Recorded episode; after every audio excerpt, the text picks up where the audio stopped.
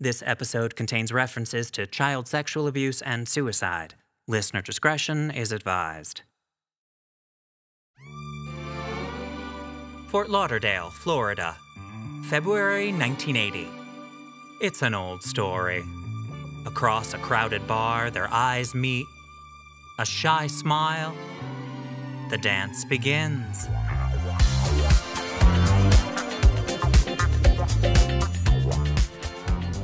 John Homan is 33, the owner of a boat building business, recently divorced. Robbie Hannon is 35, an executive assistant at an accounting firm, a widow. They connect, unusual for John, a shy, insecure man, lanky and balding, tall, but with the stooped shoulders of one who spends most of his time hunched over a workbench. Robbie and John start dating, and the next month, Robbie moves in. John is in love.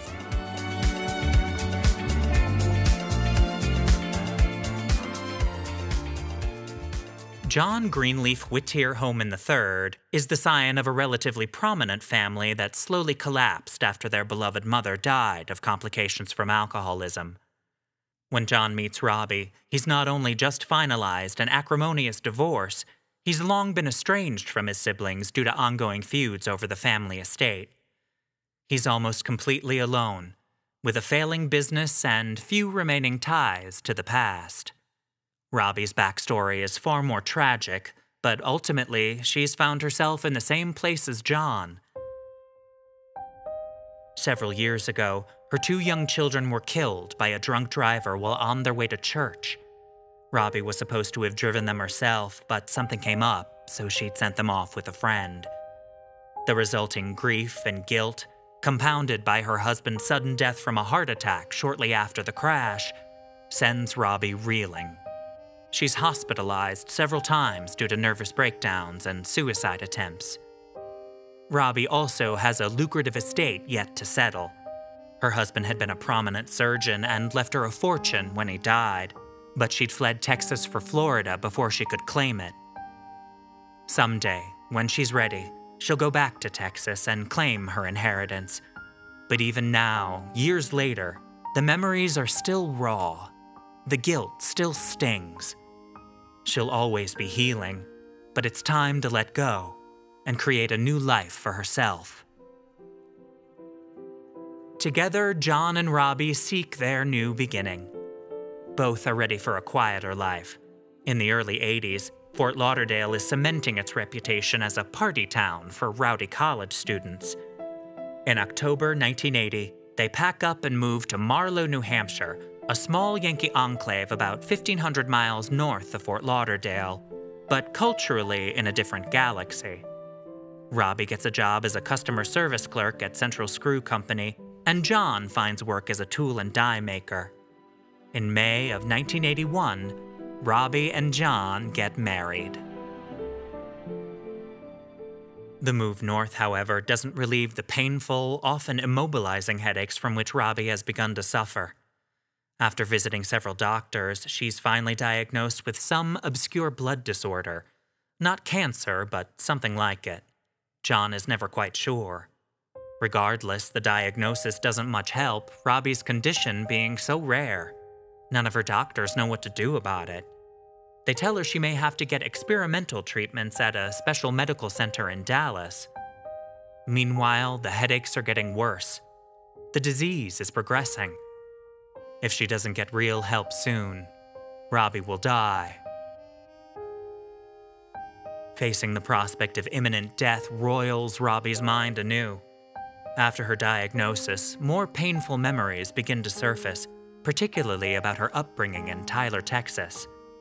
Robbie reveals to John that she and her twin sister Terry were raised in opulent surroundings by grandparents as wealthy and powerful as they were cruel. Robbie's grandfather would often tie her to a fireplace mantle and abuse her.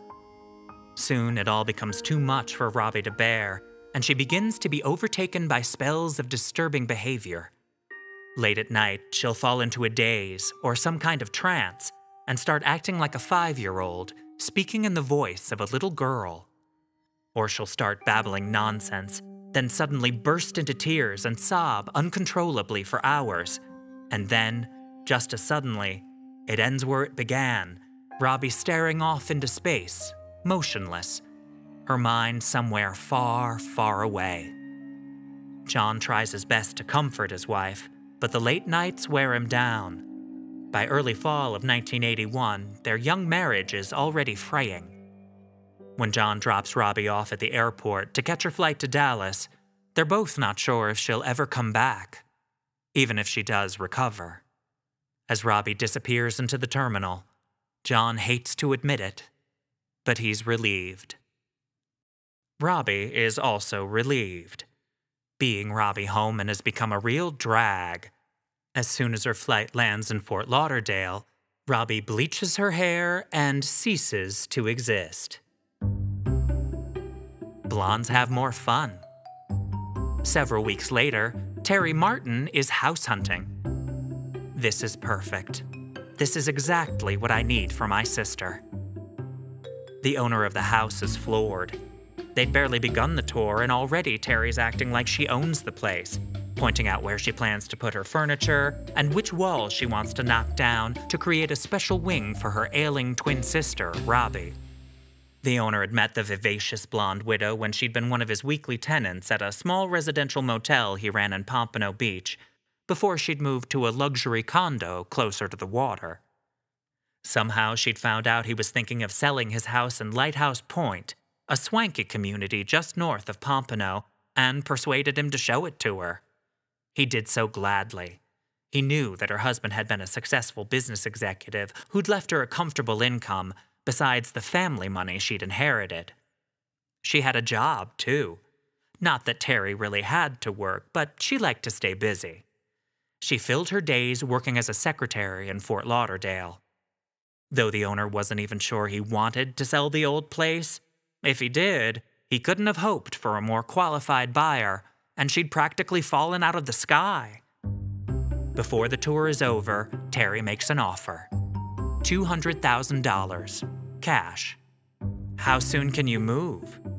The owner tells her he'll have to talk to his wife first. Terry insists on calling him in a day or two to start ironing out details. The owner never hears from Terry Martin again. Her failure to follow up is understandable. Early the next week, Terry calls her boss to tell him her twin sister has died. She's on her way to New Hampshire, and she doesn't know when or if she'll ever come back.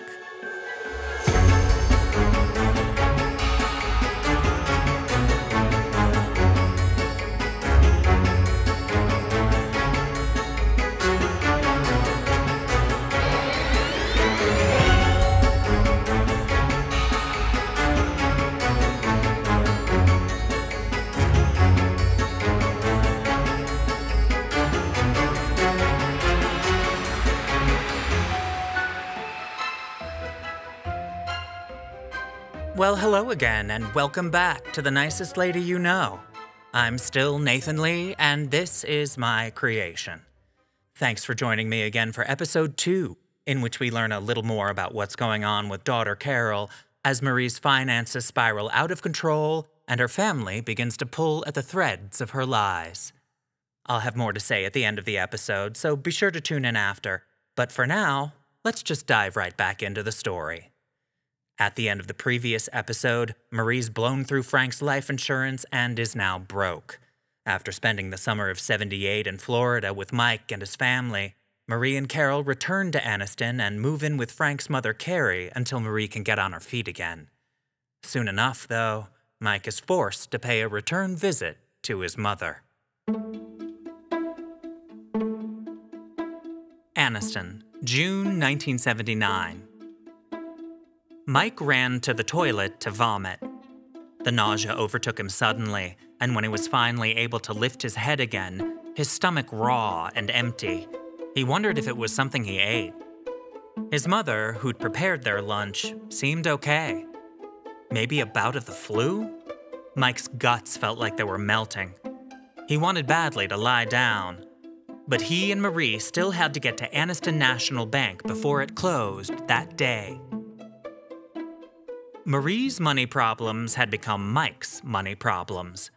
Late last year, he turned his old Chevy Nova over to his mother. She was sick of the tiny, cheap Chevette to which he'd been relegated, and Mike was in the market for a new car, so he agreed to give her the Nova as long as she took over the payments.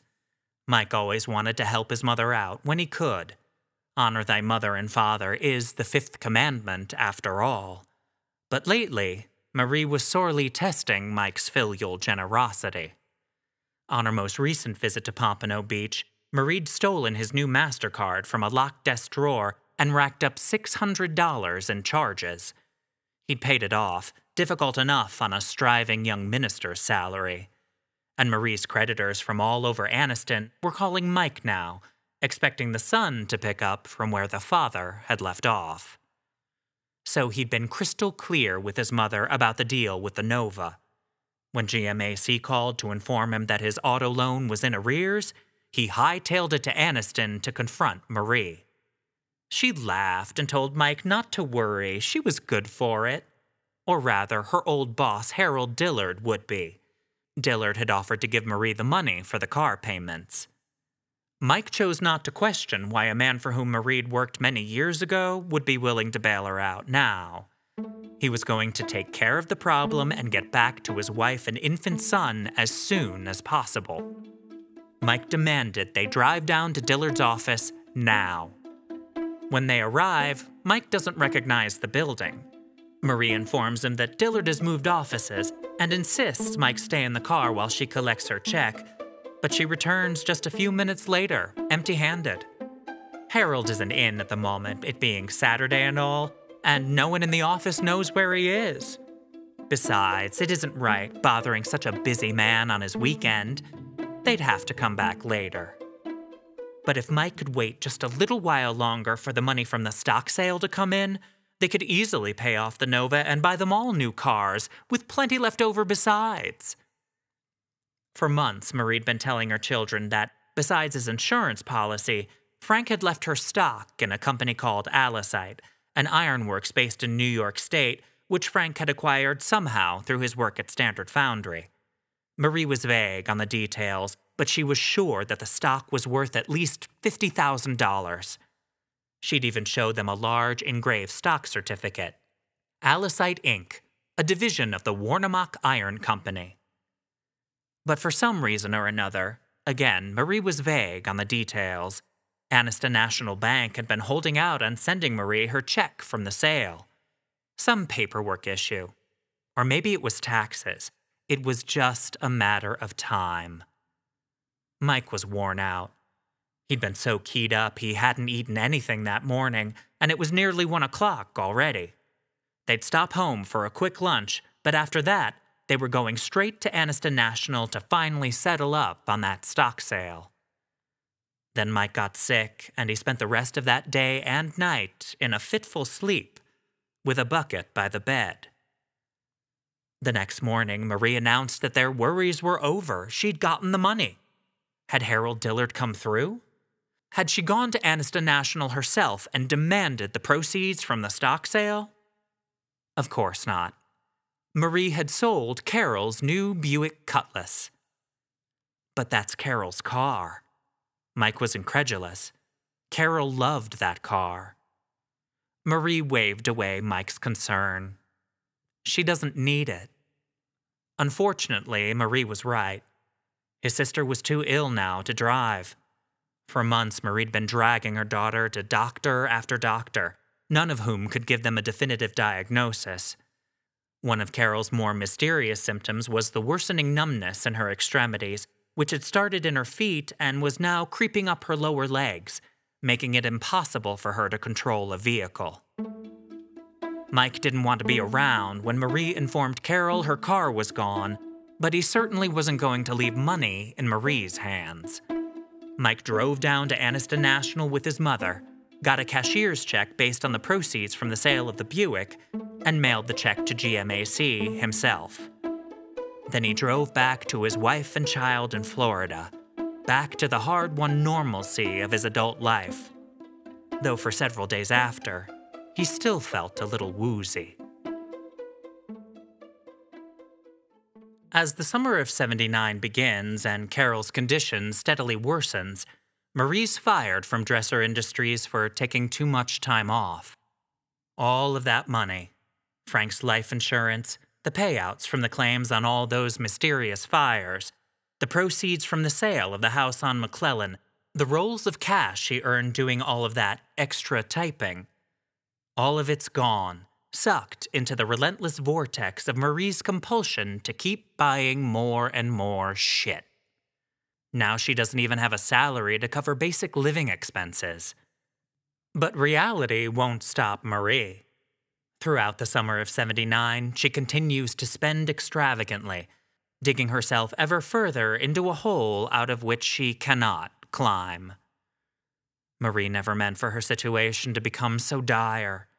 A certain windfall she'd expected earlier that summer hadn't yet appeared, but she'd straighten everything out soon. It was just a matter of time. By July of that summer, Marie's bounced 11 checks on her account at First National Bank of Jacksonville, which carries a balance of $1.77. When you bounce a check, meaning the bank determines that you don't have enough money in your account to cover the amount, you're still liable for it. Therefore, any monies you subsequently deposit into that checking account will first be applied to what's outstanding, not to mention the bank's exorbitant fee for bouncing that check in the first place. Marie can't use that account anymore. It's a money pit. So she opens a new account, fresh and unsullied, at another institution, Anniston National Bank, which she quickly overdraws by hundreds of dollars. So she opens a third account at First National Bank of Anniston, with an $800 check written on the already overdrawn Anniston National Bank account. That check soon bounces as well, and First National immediately closes the account. By August, she's bounced another 13 checks on her Anniston National account, and that account is also closed. But that's all these banks do close the accounts and write off the losses. They let Marie off easy. They don't even try to collect their return check fees.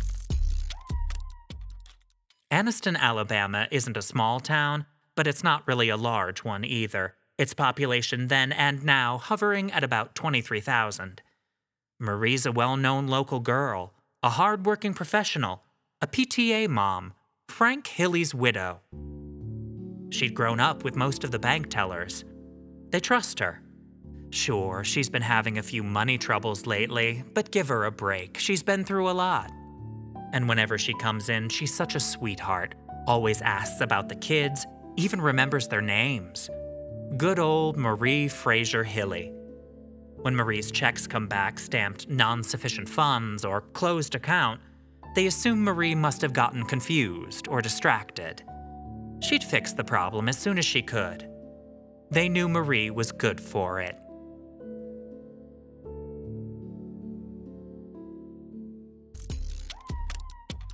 So, the very next day, after her account at Anniston National Bank is closed, thus far having suffered no significant consequences for her carelessness, Marie marches down to Commercial National Bank and goes for broke, in a manner of speaking. At Commercial National, Marie opens two new accounts, one with a $4,500 check and the other with a $10,500 check, both written on an already closed account at a bank in Pompano Beach. Marie tells Commercial National that these funds are from the sale of her house in Florida, which never existed. A total of $15,000. In 1979, roughly equal to the average American's yearly salary, written on nothing but a fantasy. Marie is desperate. It's all falling apart. Time is running out.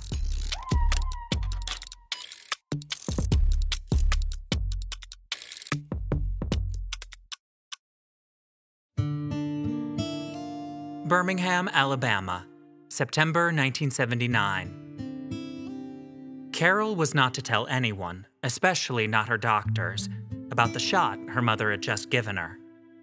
Marie said she'd gotten the medication from their old neighbor, Doris Ford.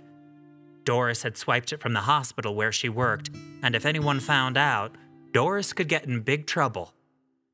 Right before she injected the milky white fluid into Carol's hip, Marie told her daughter that she'd met a woman at the hospital whose own little girl was sick, just like Carol, and that this medication made her able to walk again. It had just been this past spring when Carol had first gotten sick. It was early September now. She'd lost the entire summer. She couldn't even drive the new car her mother had bought her. And what about her future? She graduated Anniston High over a year ago. She should be working at her first real job, or at least taking a few classes at Gadsden Junior College. She should be dating someone, doing something with her life. Carol still wasn't sure whether she wanted to be a nurse or a cop, or whether she wanted to date Kenny or Cynthia. In the months since that Sunday morning in late April, when she'd suddenly had to run out of weekly Bible study to throw up, Illness had consumed her life. At first, she thought it was just a hangover. She and Kenny had gone to the Anniston High junior senior prom the evening before, and then an after party, where she drank a few Tom Collinses, smoked a little weed. No big deal. Nothing wrong with having a good time. That's what prom was for. Four months later, Carol's hands and feet were numb and virtually useless. She could barely walk on her own anymore, and the nausea she'd first felt that Sunday in Bible study became near constant. All summer, her mother had dragged her to doctor after doctor, who'd admit her to some hospital for a week or so, where they'd run all the same tests and come up with the same diagnosis. We have no idea what's wrong with you. Finally, Marie admitted Carol to the psychiatric ward at Carraway Methodist, which Carol didn't understand. She was sick, not crazy, even though sometimes she felt crazy from being sick so much. She'd even tried to kill herself, though she'd later joked that she hadn't tried that hard. One night, the nausea had gotten so bad, along with the frustration and the hopelessness, that she'd swallowed five Tylenol at once, figuring that if the dose didn't kill her, it might make her feel better. She'd written a note to Dad, too, to tell him how much she missed him and wanted to be with him. Her mother, of course, had found the note and blown it all out of proportion, like she always did. The doctor said her illness might be psychosomatic. That was her mother all over. Everything was always Carol's fault. Maybe it was. Maybe she was crazy and didn't even know it. Maybe she took after her mother more than she realized. The thought frightened Carol. One day, during a break from school, Carol'd been bored, really bored, and started snooping around the house, looking for anything at all that might catch her interest. She'd been so bored, in fact, that she found herself opening the drawers in the dining room china cabinet simply because she'd never looked in there before. Among the nicer tablecloths and silverware Marie set out for special occasions, Carol found a letter addressed to her mother and began to read it. The letter was from an aunt of Marie's whom Carol'd never heard of, and it revealed that Marie'd been born with an identical twin sister named Mandy. Huey Frazier, Marie's father, had also been a twin, a situation which he blamed, so this mysterious aunt claimed, for his lifelong unhappiness.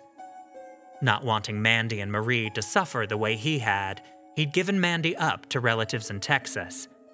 Not even Lucille knew about this, according to the letter. The twins' birth had been extremely difficult, and she'd lain unconscious for days afterward. And when she woke up, she was told she had given birth to just one girl Marie. Carol didn't know what to make of this. The story made no sense. She simply couldn't believe that Grandma Lucille hadn't known she was carrying twins, or that sweet old Grandpa Huey, who'd always spoken well of his twin brother, had it in him to be so deceitful. And the handwriting looked suspiciously like her mother's. But before Carol could dwell on it, she put the letter back in the drawer exactly where she found it. She felt like she'd unwittingly descended into a dark and private cavern in the recesses of her mother's mind, and some vital instinct shot her back up to the surface, returned Carol to where there was light and air. her mother loved her, of that Carol was sure. Sometimes she thought her mother loved her too fiercely, that Marie wanted so much to give her daughter all the things she'd never had that she didn't know how to give Carol the space to figure out what Carol wanted. But now that Carol was sick and Frank was gone, her mother seemed to be the only one who truly cared. Mike was rarely around, and when he was, all he did was complain about money. Neither Aunt Frida nor Cousin Lisa had even bothered to contact her the entire time she'd been at Carraway. And her friends were too busy having all the fun that Carol was supposed to be having, too. As much as Carol resented her mother, Marie dedicated all of her energy to getting Carol well again, and she'd let her mother put her in any hospital Marie wanted and inject her with any drug Marie could get, as long as it made the pain go away. And the injections had helped, a little bit. Marie'd given Carol two shots since she'd been at Carraway, and her nausea had begun to fade, even though her legs and hands were still as useless as ever. Carol was impatient for this special new drug to start working. She settled deeper into her hospital bed and closed her eyes. Maybe by morning, she'd be able to walk again. Just like that little girl. But as Carol was about to drift off, the night nurse barged into her room. Carol had a telephone call.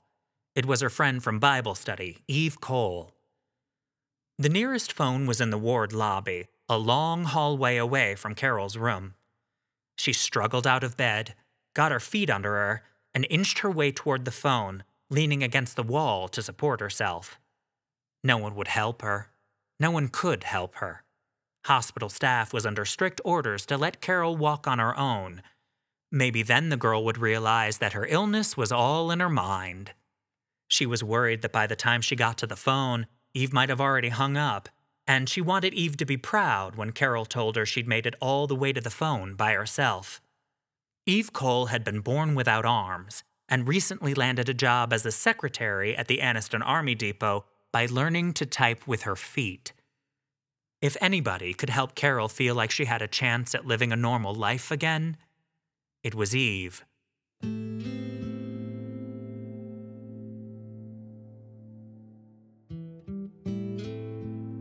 After suffering months of crippling gastritis, in August of 1979, Carrie Hilley is diagnosed with liver cancer, and she's in and out of the hospital almost as often as her granddaughter. But Marie, consumed by Carol's needs, is unable to be of much assistance to her mother in law. Carrie is fine with this. Living with Marie and Carol has been more exhausting even than her cancer treatments. Mother and daughter have always had a combative relationship, but as illness, and Marie, begin to seize control of Carol's life and Carol's frustration and resentment boil over, the two are now at war practically unable to speak to each other without shouting, filling Carrie's small white house on Moore Avenue with tension. And Marie's mysterious harasser seems not to have entirely abandoned their obsession. Carrie's window screens are slashed several times. Marie spots suspicious vehicles passing slowly by the house at night. And, albeit not nearly so frequently as before, the calls and notes continue. Carrie herself even picks up one of the calls. The caller, sounding like a young woman on the verge of tears, informs Carrie that she's going to kill her daughter, Frida. Carrie's terrified and immediately tells Frida, though her youngest child seems unimpressed by the threat. Carol, despite her increasing dependence on her mother, is determined to move out of her grandmother's house and strike out on her own. Over Marie's strenuous objections, Carol moves into her own apartment on Christine Avenue. Shortly after moving in, she suffers an incapacitating bout of nausea. Marie rushes to her daughter's bedside and begins spending most of her nights at Carol's new place. Soon, Marie moves in with Carol permanently, crushing her daughter's nascent bid for independence. Carrie is relieved when they're both finally gone. She loves her granddaughter and she's worried about her but now that she's dealing with her own ill health, she welcomes the renewed peace and quiet. In the last several months, Carrie often found herself unable to sleep. Throughout the night, she'd pore through old photo albums, lingering on photos of Marie. Carrie once thought Marie's large, liquid gray green eyes were her most attractive feature. Now they frightened her. In the photos, Marie's eyes looked hungry, obsessed. But with what? Carrie was a country born woman, hard working and God fearing, not given by nature nor upbringing to idle fancies. Marie needed help, but was she really capable of hurting her own family? Carrie's cancer progressed rapidly over the summer. Her mortality began to stare her down, and her suspicions about Frank's death grew. She couldn't accept that her son's rapid deterioration and death had been caused by something so common and curable as viral hepatitis. Surely Dr. Jones had overlooked some vital detail. Those shots, which Marie'd given Frank right before he went into the hospital. They nagged at Carrie. One evening, when grandson Mike was visiting, they talked, of course, of all the problems Marie'd been having lately. That was old news. But as their conversation continued, Carrie noticed something simmering in the air between them, an unspoken acknowledgement which neither of them was willing to let surface. The shots. Carrie couldn't help thinking about those shots. Carrie broached the subject carefully. Mike, do you remember when your daddy died? Mike hadn't known about the shots and seemed taken aback when his grandmother told him. Carrie immediately regretted mentioning it. She couldn't accuse a woman to her child, her only son, who'd done nothing but try to help his mother. So she said, it just never seemed right. And Carrie and her grandson left it at that.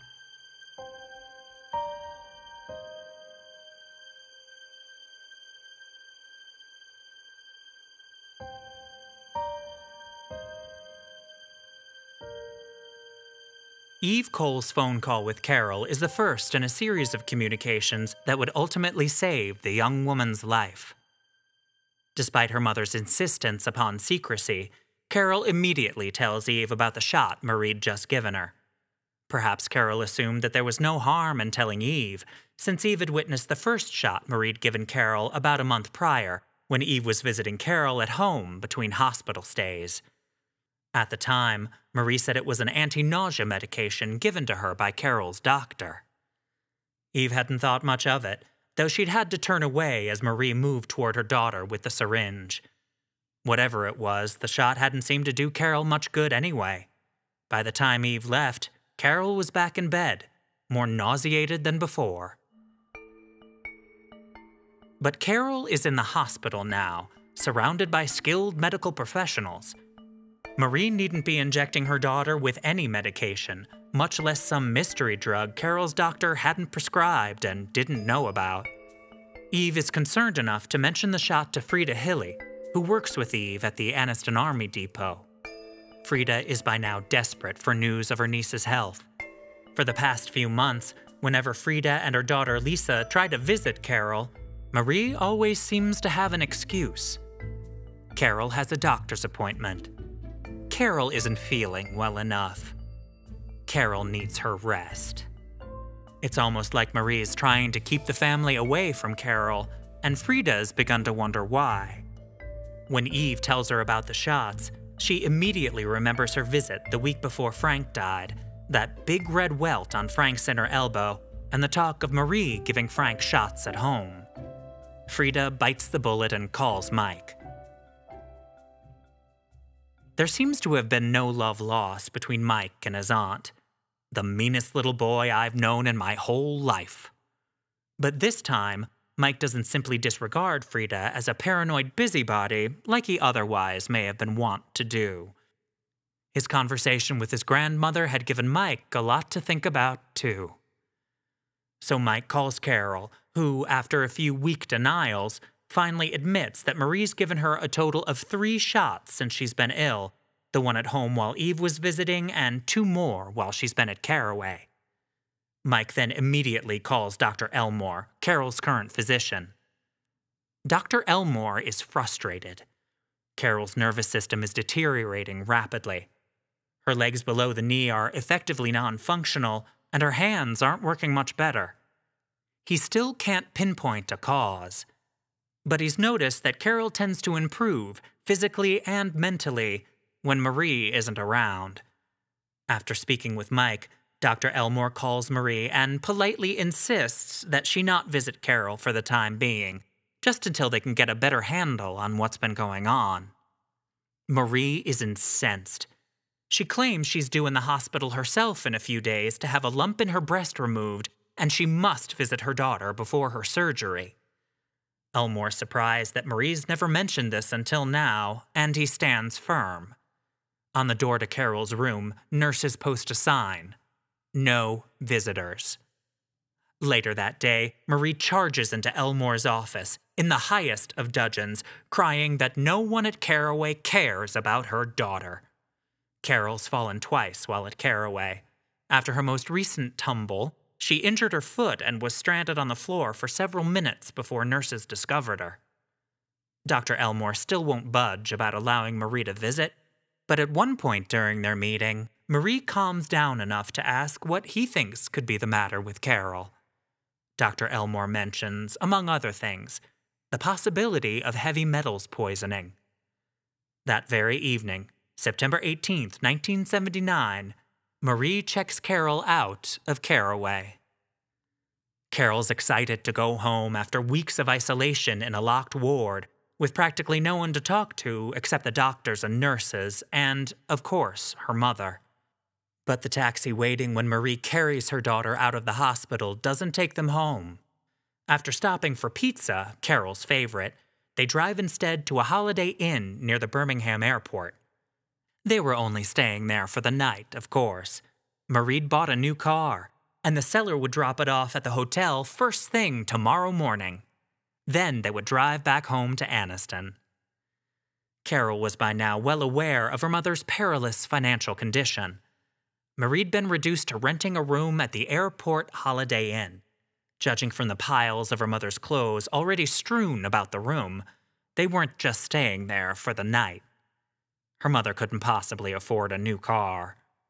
But Carol went to bed that night, choosing to believe that the next day she would finally get to see her family and friends again. The next morning, Marie forgets all about that new car. Instead, she tells Carol she's taking her to yet another hospital. Carol explodes. You told me we were going home. You promised me. Marie smacks her daughter hard across the mouth and sends the fragile young woman reeling. Carol is stunned. She's used to Marie's cold rages. She'd often taken pleasure in her ability to provoke them. But she'd never known her mother to be physically violent. On the morning's taxi ride to the University of Alabama hospital, neither mother nor daughter say a word. The next day, on Wednesday, September 19th, 1979, as Carol's being examined by her latest set of flummoxed doctors, Marie's arrested in the University of Alabama hospital waiting room on two check charges. One for issuing a worthless check to Moss Furniture for all the brand new furniture she'd bought to fill Carol's new apartment, and the other for obtaining money under false pretenses from Commercial National Bank. She's handcuffed and fingerprinted and booked in the Anniston City Jail insisting all the while that there must be some misunderstanding, that they've made a terrible mistake.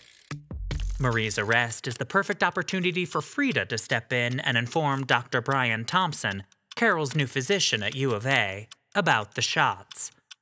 Dr. Thompson initially isn't receptive to Frida's story, telling her, It sounds like something you'd see on a soap opera. But the more Frida talks, the more Dr. Thompson thinks about it, and considering what he's learned thus far of Carol's condition. Heavy metals poisoning, specifically arsenic, kind of makes perfect sense.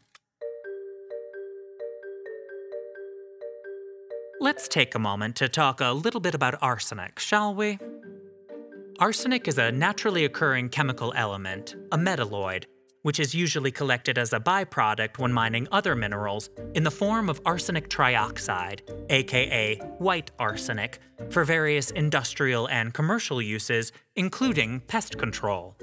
Up until late in the last century, arsenic was the major toxic ingredient in rat poison sold at grocery stores and pharmacies everywhere. It is colorless, odorless, and tasteless.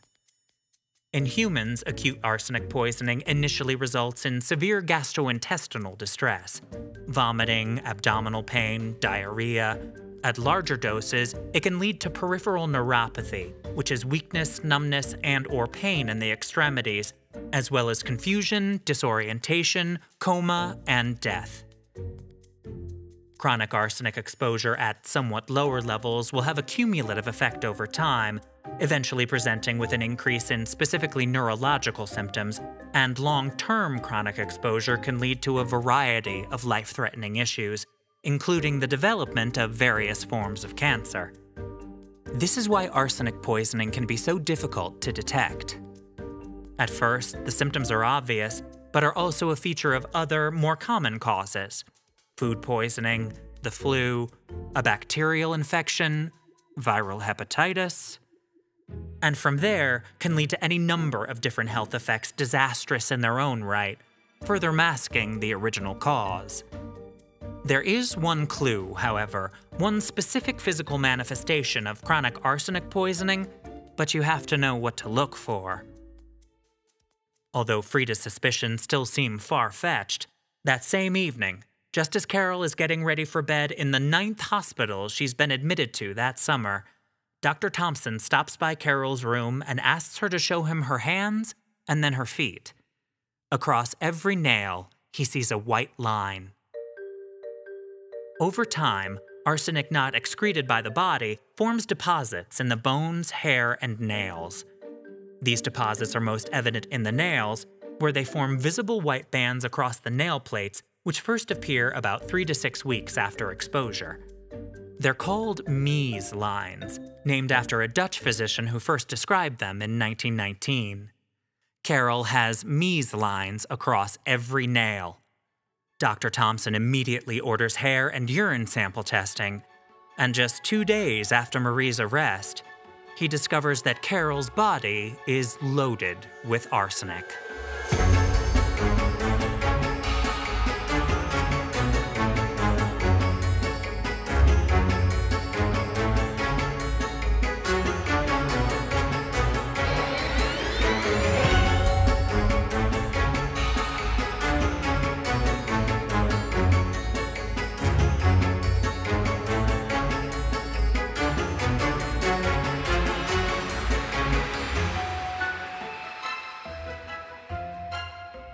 Hey, everybody. Thanks again for listening. Once again, a list of sources and musical credits updated for episode 2 are available via the link in the show notes. Just an update about future episodes. I know I said in the first episode that they would come out on the third Wednesday of every month, and frankly, I must have been absolutely out of my mind. There's no way I can release under that timeline, it's totally unfeasible.